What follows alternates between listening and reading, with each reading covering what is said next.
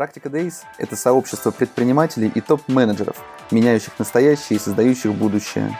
Здесь мы каждый день говорим о ритейле, технологиях и предпринимательстве с руководителями абсолютно разных компаний, от домашних стартапов до международных корпораций. Самое главное, чего мы хотим – смотреть шире на свой бизнес, свою работу, видеть тренды и чувствовать происходящие вокруг изменения, вместе создавая свое будущее. Ведущий подкаста я, Борис Преображенский.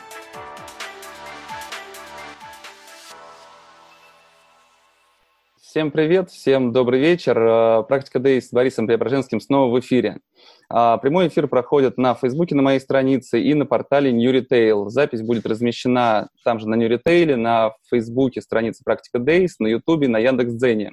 Мы выходим в подкасте «Практика Days», ищите на основных платформах, а на VC с этой недели на РБК Про будут появляться статьи по нашим встречам.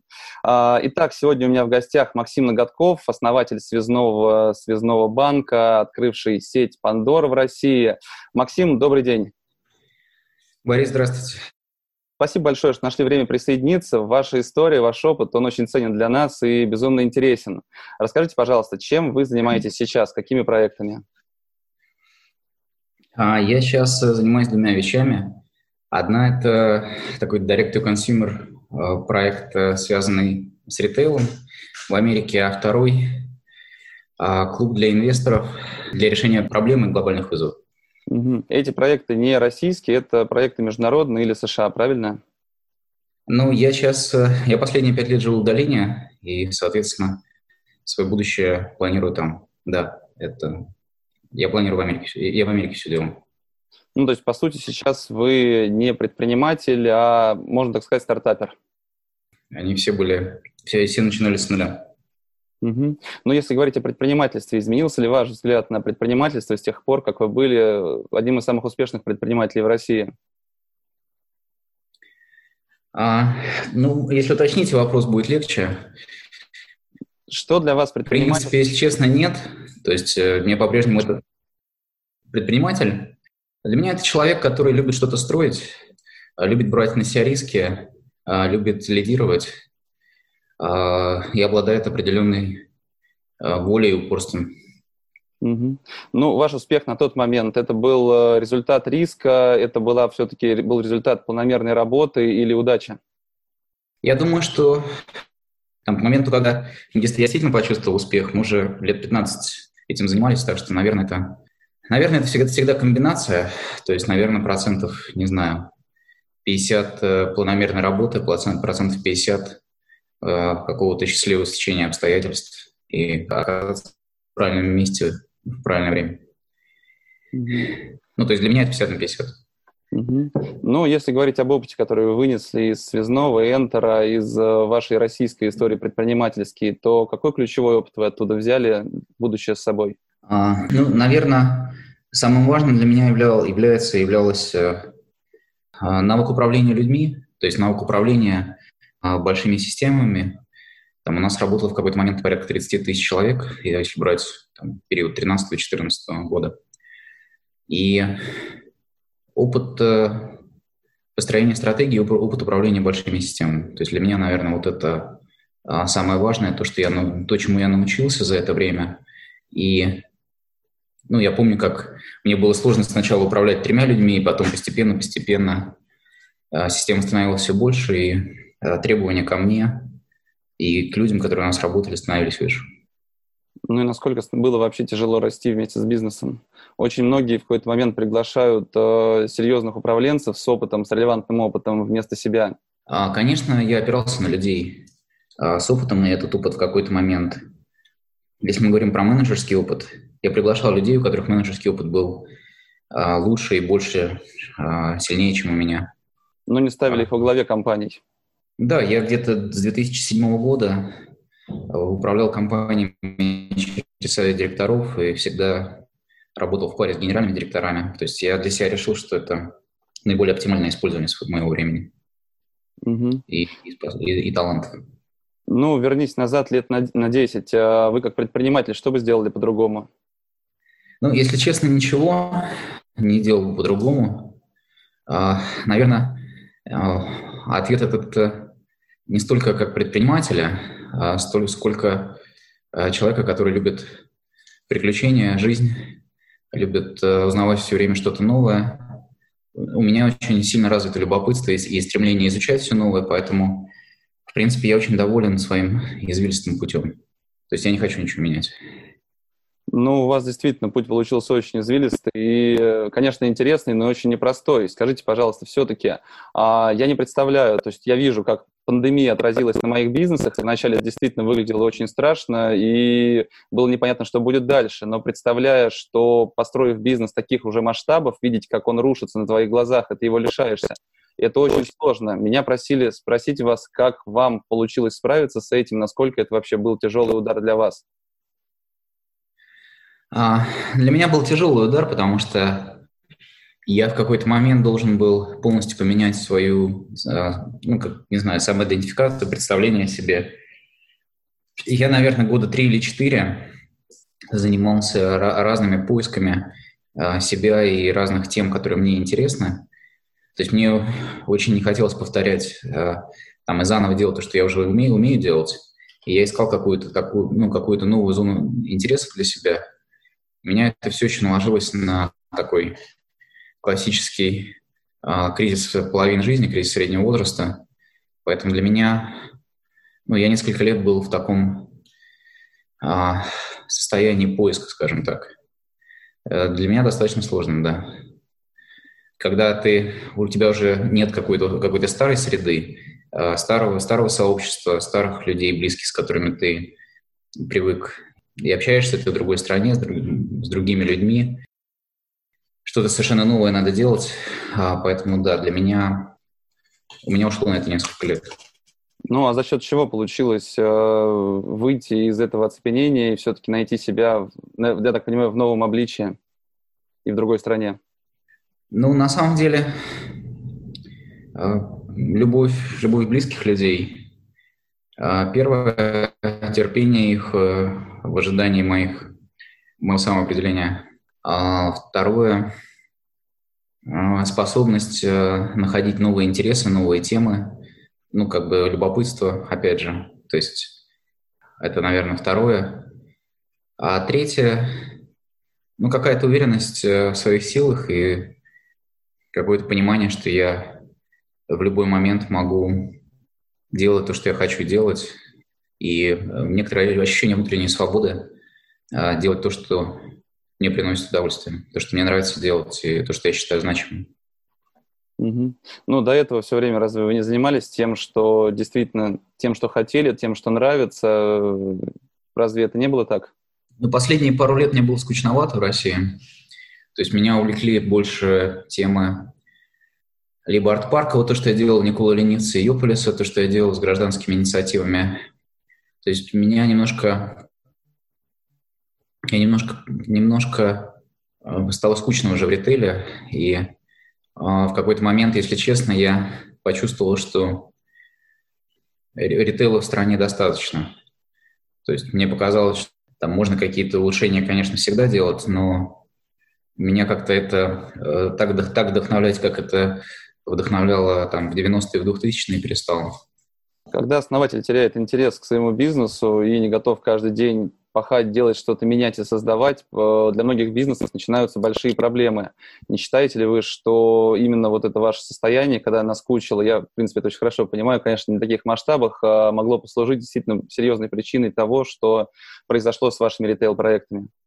Думаю, что нет, потому что, а, опять же, я, я управлял через совет директоров, и и генеральные директора, которые занимались непосредственно операционкой в этих проектах, они, им это было все интересно, они этим горели, и я думаю, что это не связанная вещь.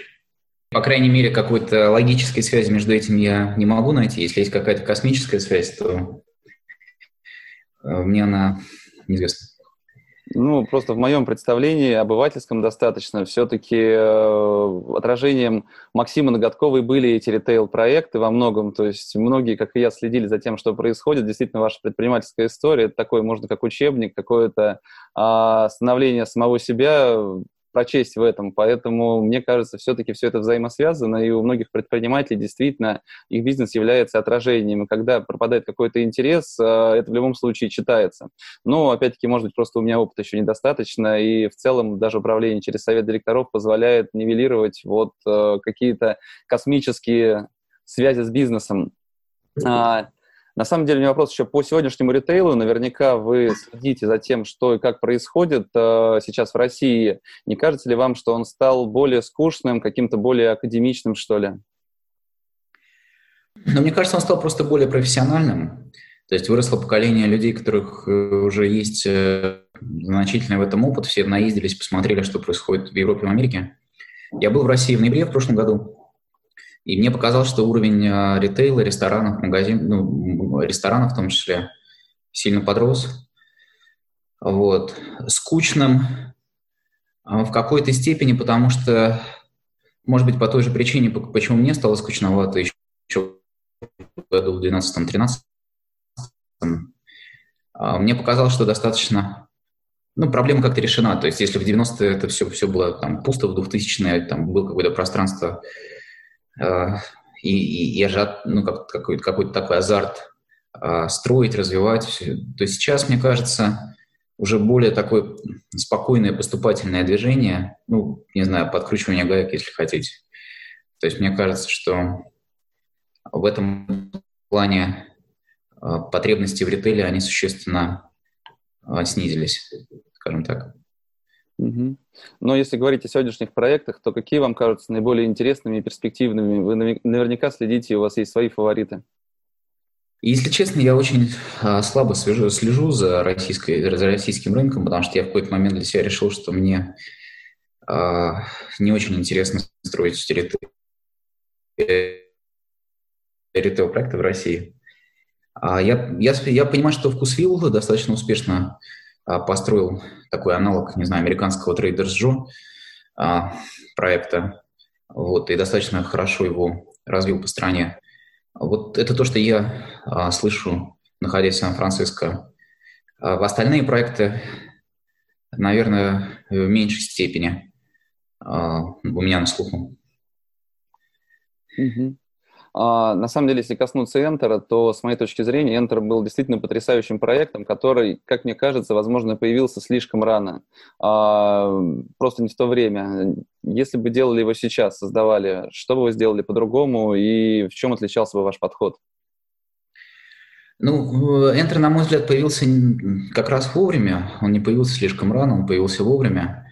И с ним все было бы отлично, а, если бы не закрылись инвестиционные возможности из-за Крыма.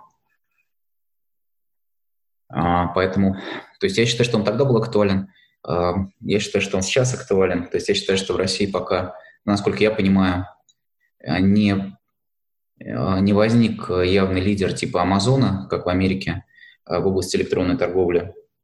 И в России в силу специфики логистической и отличие от Америки, например, в том, что в Америке посылки людям оставляют без охраны просто около дверей, мне, мне кажется, что такой гибридный формат, как Enter, он и тогда, и тогда показывал успешные результаты, и сейчас я думаю, что он был бы очень востребован. А более того, я считаю, что на самом деле Amazon, я не знаю, если вы знаете, очень похожие на Enter форматы начал открывать. А, по-моему, они называются «Четыре звезды». То есть небольшие магазины площадью, может быть, метров 200. А как раз, собственно, то, то, к чему мы пришли в Enter, где они показывают самые ну, хитовые вещи, то есть самые интересные вещи. Таких, ну, я был в таких магазинах э, в нескольких местах в Америке, и даже при, при всей развитости американской логистики они считают, что гибриды им нужны. Mm-hmm.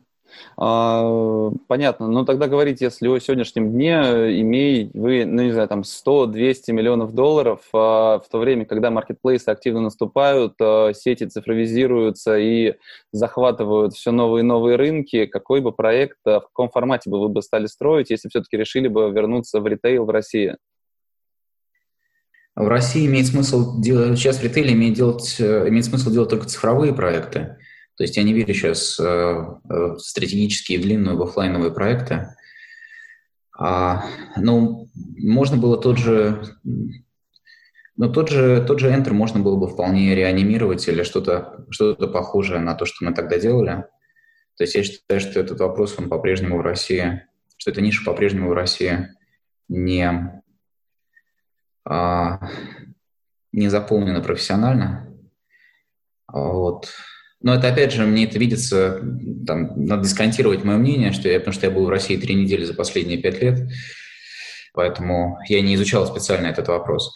А в части миллион, десять или сто, а, я считаю, что не надо так дробить, потому что если проект успешный, то на него всегда можно поднять деньги. То есть если брать, э, там, как в Америке это принято делать, то ты все время идешь по стадиям, каждый год-полтора, и да, на него можно поднять и 10, и 100. Ну, любой проект, там, Пандора начиналась с одного магазинчика в Копенгагене, Икея начиналась с одного магазина без каких-либо там, грандиозных планов. Поэтому я думаю, что э, такой выбор ну, как бы выбор такой делать не, не имеет смысла. Имеет смысл просто сделать, делать прототип одного, ну, как бы одной, ну, то, что называется MVP, делать один магазин и смотреть, как он работает. Угу. Ну, тогда получается, что для бизнеса важнее всего все-таки хорошие инвестиции и возможность их привлечь, или идея, или сильная команда, которая развивает проект. Что все-таки важнее? Ну, в ритейле вообще э, считается, что ритейл – это детали. То есть э, в ритейле, в ритейле нужно э, во всех областях, во всех дисциплинах э, преуспевать. То есть нет такого, что вы можете иметь, не знаю, инвестиции у вас есть, но команда у вас плохая, или команда у вас есть, инвестиции у вас нет. То есть у нас в Энтри было все хорошо, но у нас не, но у нас не оказалось инвестиций в подходящий момент времени. А, поэтому, поэтому я бы в российских условиях я бы смотрел с того, что является самым сложным для, для поиска, для нахождения. Там, у каждого человека это разные вещи. То есть у кого-то хорошие связи в инвестиционном сообществе, или у кого-то есть свои деньги, ну, значит, для него, наверное, инвестиционный вопрос не так, не так остро стоит. А, но, но могут стоять управленческие вопросы более острые или могут отсутствовать идеи. То есть, мне кажется, это такой очень индивидуальный вопрос. В моем случае, э, наверное, узким узким звеном был в России были бы все-таки инвестиции, потому что в России инвестиционный рынок очень маленький, особенно венчурный. Ну, то есть э, там, в тот момент, когда нам нужны были деньги на Enter, нам, нам нужно было денег, там, наверное, не знаю, там половину, половину всего венчурного рынка России на тот момент. Ну, то есть, по сути, это был просчет, просто не рассчитали возможности инвестиционные именно, правильно? А, да, думаю, я думал, что проект потребует меньшего, меньшего, меньших инвестиций, быстрее выйдет на самоокупаемость. А, поэтому я немножко промахнулся в ожиданиях и, и попал в ситуацию, когда слишком крупный проект для, слишком, для очень маленького венчурного рынка. Угу. Нас, на самом деле, посмотрят, скорее всего, руководители большого количества компаний, которые как раз и живут сейчас от раунда к раунду, большие маркетплейсы и, и же с ними. И, на самом деле, у них стоит очень, у многих, у некоторых стоит достаточно острый вопрос с привлечением следующих раундов, а, и нам, простым зрителям, очень интересно наблюдать, как это будет происходить, э, кто кому будет в дальнейшем принадлежать, и даже делать ставки зачастую. Скажите, пожалуйста, все-таки компании, которые вынуждены сейчас брать кредиты, вынуждены искать какие-то инвестиции, заложники своего роста или заложники просто взятых на себя обязательств, а, с вашей точки зрения, как им быть? Стоит ли вот это ярмо вешать на себя, инвестиционное, кредитное, или пытаться все-таки а, на свои деньги существовать и в минимальном объеме именно влезать, вот если не в венчур, то в кредиты? Ну, вы знаете, обычно, обычно э, эту стратегию диктует рынок, то есть если у вас есть конкурент, э, который э, привлек инвестиции и бежит сильно быстрее вас, то у вас на самом деле просто не остается другого выхода, кроме как бежать э, э, с той же скоростью, с которой бежит ваш конкурент. То есть если у вас, ну в нашем случае мы оказались в такой ситуации с Евросетью где-то в 2003 году, а когда мы просто были вынуждены, чтобы не разориться, бежать, бежать там с их скоростью, хотя нам самим внутри это было некомфортно и не хотелось этого делать. То есть нам было бы легче и проще двигаться медленнее. А венчурной, венчурной индустрии считается, что а, когда компания привлекает венчурные деньги и, соответственно, должна, соответствовать, должна соответствовать э, ожиданиям роста венчур, ну, вот, венчурного рынка, смертность компании вырастает в два раза. То есть э, компаниям, ну, как бы компании растут быстрее, ну, поскольку это гораздо более рискованно, смертность таких компаний вырастает. А, поэтому я бы, я бы смотрел на рынок, во-первых, а во-вторых, я бы смотрел просто на свое собственное мироощущение, потому что есть люди, которым хочется построить лучшую в мире кофейню, и с моей точки зрения это ничем не менее привлекательная задача, чем построить 100 средних кофеин. То есть у всех есть, э, ну, как бы разная, разная, скажем так, мотивация. Кому-то хочется строить что-то очень большое, но всегда, когда ты строишь что-то большое, качество у тебя обычно страдает по сравнению с тем, когда ты делаешь что-то маленькое и медленно. А тогда, с вашей точки зрения, какой бизнес можно считать успешным? Это какой-то большой бизнес, который привлек новый раунд и начал резко ускоряться и бежит до момента, когда деньги закончатся?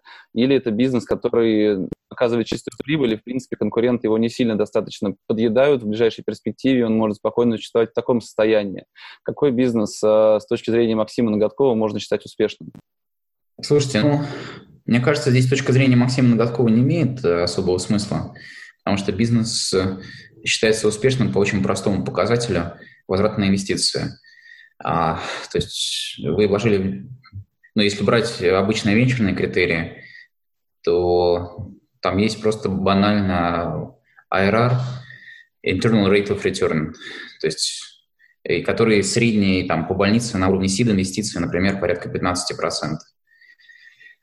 Ну, соответственно, это первый критерий возвратной инвестиции, а второй – это масштаб бизнеса. А, понятно, что есть разница, там удалось вам, не знаю, вернуть, удалось вам взять инвестиции и приумножить их там в размере миллиона долларов, 10, 100, там, миллиарда и так далее.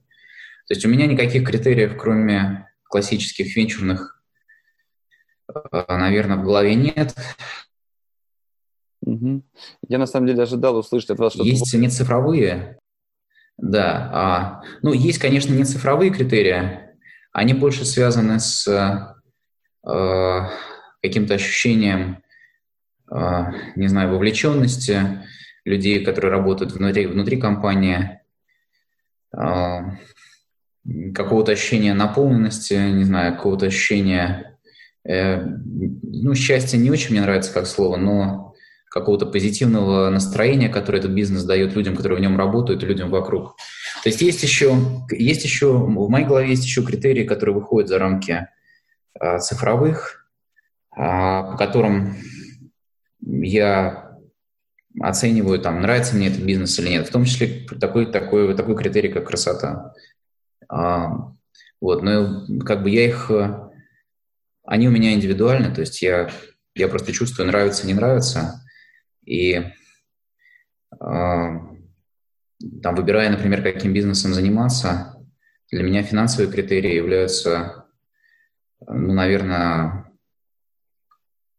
ну, это там 20-30% решения, не больше. Ну, то есть для предпринимателя все-таки важны э, какое-то чутье и тяга к прекрасному в первую очередь. Ну, для предпринимателя важно знать самого себя и делать то, что приносит ему удовольствие и то, что вызывает у него интерес, и то, что он считает важным.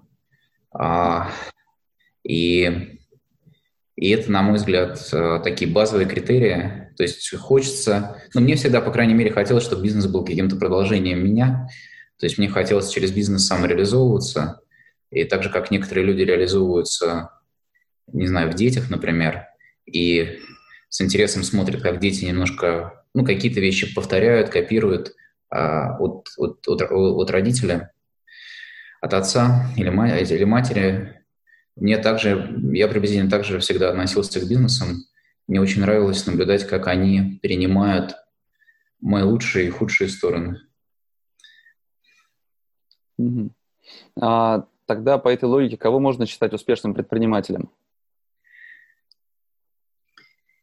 А, мне кажется, человек, у которого горят глаза, когда он приходит на работу, которому нравится этим заниматься, а, который горит своим делом. То есть для меня успех прежде всего в этом. Человек, который гармоничен вместе со своим бизнесом. А, то есть для меня качество жизни человека и его бизнес-успехи, они неотделимы. Но предпринимателем нужно родиться или можно научиться быть? Как вы считаете? А, ну, я считаю, что где-то 50% у нас в целом заложена генетика, и 50% мы набираем в течение жизни, а, а, обучаемся. А в случае с предпринимательством, я думаю, что почти любой человек может быть предпринимателем. Вопрос, на каком уровне, там, в каком масштабе. То есть я не считаю, что предпринимательство очень сложная профессия. Мне кажется, там достаточно просто базовой смелости и базовой смелости и смекалки. Вот. А дальше просто вопрос масштабов. То есть я считаю, что, в принципе, в Америке порядка 38% людей работают как фрилансеры, и они в каком-то смысле являются такими мини-предпринимателями. То есть они сами, у них 30% времени уходит на то, чтобы продвигать себя, рекламировать себя, свои услуги. И они, а, они, может быть, никого не нанимают, то есть те, кто нанимает процентов 6, если мы говорим, опять же, про Америку. В России эта цифра была на уровне 3% раньше. А, но мне кажется, что будущее, оно в таких гибких социальных системах, это меньше, меньше будет э, таких жестких корпораций, куда люди приходят там от, э, работать, не знаю, с 10 до 6, а больше будет все это организовано как э, сети, и когда люди смогут одновременно работать э, над несколькими проектами, будут достаточно независимы. Поэтому я думаю, что предпринимателей будет существенно больше, чем сейчас. Ну а можно выделить, с вашей точки зрения, какие-то конкретные навыки, которые успешный, с вашей точки зрения, предприниматель мог бы, должен был бы развивать в себе в первую очередь? Но если мы говорим о личных качествах, а, то, что условно можно назвать soft skills, то прежде всего любопытство, интерес, а, эмпатия, то есть умение общаться с людьми, умение, умение создавать партнерство, смелость, упорство. А, это если говорить про, про личные качества. Если говорить про профессиональные, а, в принципе, мне кажется, что там максимум за 12 месяцев а, такой курс MBA позволяет при наличии опыта и soft skills управлять любой организацией. То есть я считаю, что именно бизнес-навыки, они как базовое образование одного года точно достаточно. Угу. Сейчас меня просили задать вопрос. Э, достаточно много компаний, много предпринимателей находятся в достаточно сложных обстоятельствах. Это и кассовый разрыв, спровоцированный текущей ситуацией, это и растущая конкуренция, некомпетентность сотрудников, некомпетентность собственная, проблемы с налоговой и другие проблемы, которые сейчас э, просто э, там, со всех сторон навалились, ну, опять-таки, в связи с текущей ситуацией. И меня просили спросить вас, дать совет, а, каким образом все-таки предпринимателям, у которых э, взрывается мозг и э, разрывается вся работа, все-таки сейчас себя вести и как с этим справляться? Вот такой вопрос просили вам задать. А представить самый черный сценарий, представить, что, что у вас все а, развалилось, закрылось, обанкротилось, вы обанкротились, представить себе этот сценарий, пожить в нем и понять, что ваша любовь к себе, уважение к себе, ваше отношение к себе от этого не зависит. Угу. Отлично, спасибо. И еще вопрос. Достаточно много моих знакомых предпринимателей, они об этом говорят и у меня в эфире, когда приходят гости, а, ориентируются сейчас на перетекание своего, перевод своего бизнеса куда-то на зарубежные рынки, стремятся в первую очередь увеличить долларовую выручку, чтобы постепенно переводить туда бизнес. А с вашей точки зрения, все-таки талантливые предприниматели, интересные проекты, стоит ли им уходить, вот выстраивать свою стратегию в первую очередь, чтобы уйти за границу, или есть шанс э, у страны, есть шанс у предпринимателей действительно интересных проектов в России, кто сможет вырасти именно здесь и построить успешный бизнес? Это очень индивидуальный вопрос, индивидуальный вопрос. То есть я бы не, не, не отвечал на него а, абстрактно, потому что есть какие-то проекты, у которых есть перспектива зарубежная, есть проекты, у которых нет зарубежной перспективы а, по разным причинам. То есть если мы говорим про какие-то масштабируемые айтишные проекты, конечно, их э, лучше и правильнее сразу строить, строить не только на российский рынок, потому что российский рынок там 2-3% от глобального, он небольшой. Если мы говорим о, проект, о проектах, не знаю, туристических, девелоперских, э, ритейловых, э, то эти проекты, они, как правило, локальные. Мне кажется, в России там по-прежнему можно Э, многое копировать из Европы, из Америки, и, и делать в России. То есть в России в целом гораздо менее конкурентная среда, чем, чем в Америке, ну, ну, на порядок. И такие сервисные ритейловые проекты э, в России делать существенно проще. То есть в Америке, например, для, для понимания, в Америке э, площадь ритейла на душу населения в 10 раз выше, чем в России. То есть здесь а именно ритейловый рынок, например, он такой очень плотный, переполненный, очень профессиональный. И а, с точки зрения маркетинговых инструментов существенно впереди, существенно впереди России. А, поэтому, то есть если сделать что-то, если делать что-то на развитых рынках, то я рекомендую как минимум, наверное, год-два пожить в стране, прежде чем что-то начинать, потому что а, но требуется адаптация к культуре, к местной, а, требуется, ну, требуется погрузиться как-то. Вот, а, понятно. Скажите тогда, пожалуйста, еще такую вещь. Все-таки меня просили спросить, люди, которые стремятся делать бизнесы, растить свои бизнесы для того, чтобы заработать как можно больше денег, насколько цель действительно заработать денег, э, с вашей точки зрения, может э, принести счастье человеку, и когда-нибудь этих денег хватит или не хватит этим предпринимателям из ритейла, которые вот пашут каждый день ради этого, или все-таки какие-то другие цели, например, вас, как предпринимателя, стимулировали развивать свои бизнесы, не только деньги? Ну, э, вопрос размеров сумм. То есть я, меня стимулировали деньги. Я, я когда-то очень хотел заработать миллион долларов в 20 лет. И я его заработал. Это были большие деньги, это, там, не знаю, как сейчас, миллионов 40 долларов, наверное, а, потому что это было там, не знаю, 25 лет назад. А, и меня мотивировали деньги. После этого у меня денежная мотивация ушла, а, и у меня была мотивация, прежде всего, связанная с экспансией и с таким доказательством, может быть, себе или своим, своему отцу или родителям, что я э, способен, что я могу.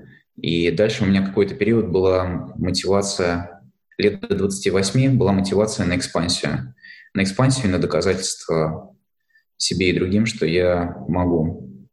А потом у меня переключилась мотивация на а, такие более а, национальную, более национальную, что ли, историю. То есть у меня возникла идея, что я могу, а, что я хочу поднять Россию, и мне очень хотелось чувствовать гордость за то, что я русский, и мне очень хотелось, чтобы страна развивалась. И у меня где-то с 2005 по 2014 год была мотивация внутренняя поднять Россию.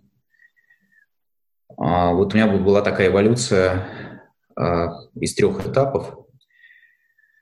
А по исследованиям вообще считается, что в среднем человек после где-то 80 тысяч долларов в год в Америке, ну, в России это условно можно делить там на 4 на 5, в принципе, после этого уровень счастья человека не растет.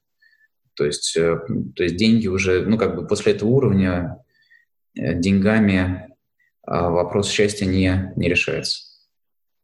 А какова ваша мотивация сейчас? Какая-то внутренняя, внутренний интерес, внутренний интерес. То есть э, я ищу какие-то какие-то дела, которые меня наполняют, меня развивают, которые я люблю делать, э, в которых я что-то узнаю. Ну, то есть э, какое-то дело, которое, не знаю, зажигает меня, делает меня живым. а, ну, где-то в 50% случаев угадываю, то есть это не, это не то, что ты, не то, что я могу заранее сказать, что вот это мне понравится. Я пробую, а, и дальше я уже в, в процессе понимаю, насколько это мое или не мое. А может так сложиться, что через какое-то время вы вернетесь в Россию, создавать новый бизнес или делать какой-то другой, работать в каком-то бизнесе в России? А, конечно, да. То есть я, в принципе, а, я довольно легок на подъем, то есть я могу в России работать, могу в Америке работать. Мне, в принципе, а, у меня нет сейчас таких планов, то есть у меня планы, ну, так, такие внутренние, в ближайшие годы работать э, в долине, в Сан-Франциско. Вот, но я э, не люблю жестко планировать. Жизнь, она, как правило, гораздо, гораздо интереснее, чем, чем мои планы. Угу. Максим, вы смотрели на жизнь, о которой мы сейчас говорим, и с, с точки зрения миллиардера, и стартапера, и банкрота. Все-таки что, с вашей точки зрения, настоящее счастье? Ну, настоящее счастье, мне кажется, быть в гармонии с самим собой. А, просыпаться, просыпаться по утрам, смотреть на себя в зеркало и как-то себе нравится, не знаю, не сомневаться в себе, не искать, не, не стыдиться чего-то, а, что а, каких-то дел или поступков или мыслей, которые к вам приход, которые приходят в голову. Не знаю, мне кажется, что я слово счастье не очень люблю, потому что оно, как правило, ассоциируется с таким эмоциональным подъемом э, кратковременным, и, и человек может быть там, счастлив, он может быть грустен, он может быть он может горевать. То есть человеку свойственны все состояния, то есть не имеет смысла зацикливаться на одном эмоциональном состоянии, а, со словом, которое ассоциируется у нас со словом счастье. Мне кажется, что имеет смысл больше ориентироваться на чувство гармонии и наполненности внутренней. Угу. Но вы ощущаете внутреннюю гармонию, ну, в смысле, гармонию и внутреннюю наполненность? Больше, чем когда-либо в своей жизни раньше, сейчас. Угу. Отлично. Э, Максим, спасибо большое, что нашли время присоединиться. Очень интересный разговор. Э, вы действительно большой молодец, и спасибо, что вы мотивируете нас, предпринимателей, действительно создавать, не останавливаться и бороться с обстоятельствами, бороться, как вам это не нравилось, возможно, за свое счастье и счастье своей страны. Спасибо вам большое и успехов новым, новым, новым проектам. Уверен, мы еще услышим о них. Напомню, это был подкаст «Практика Дейс», а меня зовут Борис Преображенский. Если вам понравился выпуск, поставьте оценку и оставляйте комментарии. Пишите, какие темы вам интересны и кого позвать в гости в следующий раз. Практика Дейс выходит в прямом эфире каждый будний день у меня на Фейсбуке. Еще видеозапись эфира удобно смотреть на YouTube.